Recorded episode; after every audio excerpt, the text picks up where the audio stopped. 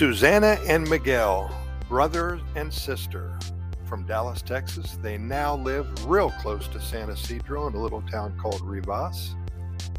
And they wrote a couple, maybe three poems for us. Here they are. In Costa Rica, two snakes did dwell. Both were poisonous, as legend would tell. But they were tired of making people quake, so they decided a new path to take. We'll wear bow ties, one snake exclaimed, and hats too to make us seem tame. The other agreed a perfect plan. We'll be the most stylish snakes in this Pura land. They practiced their poses and strutted with grace. Their new fashion sense put a smile on their face. People no longer feared the snakes, instead, they wanted to take them on dates. The snakes were thrilled with their newfound fame and they promised to never be scary again. So if you ever visit Costa Rica's terrain, don't be afraid of these snakes. They are quite vain.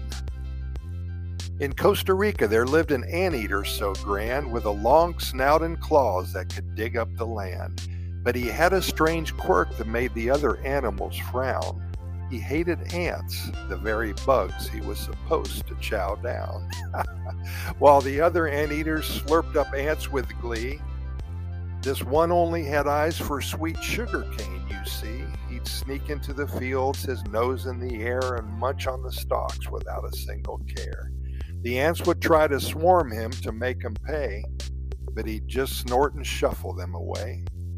He'd waddle back to his den with a belly full and the other animals would shake their heads, feeling dull.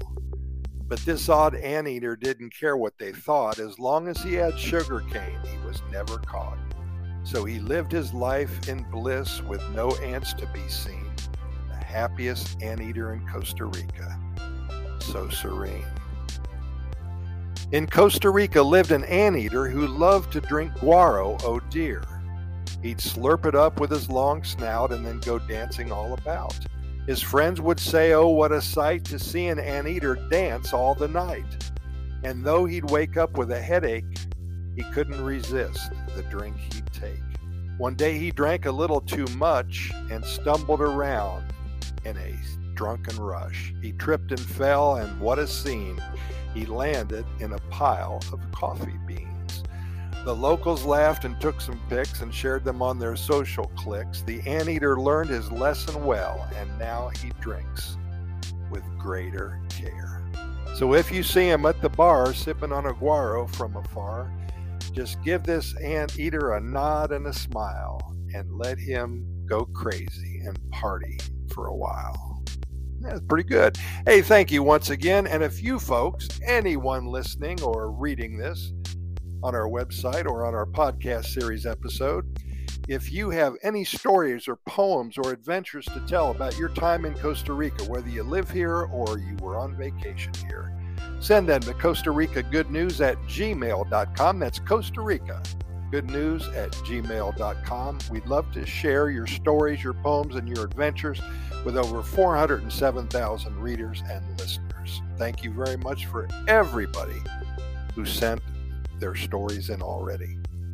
Also, please go to our website, Costa Rica Good News Report.com. We're found, uh, what is found there, I should say, are links to our YouTube video channel with over 600 videos about Costa Rica.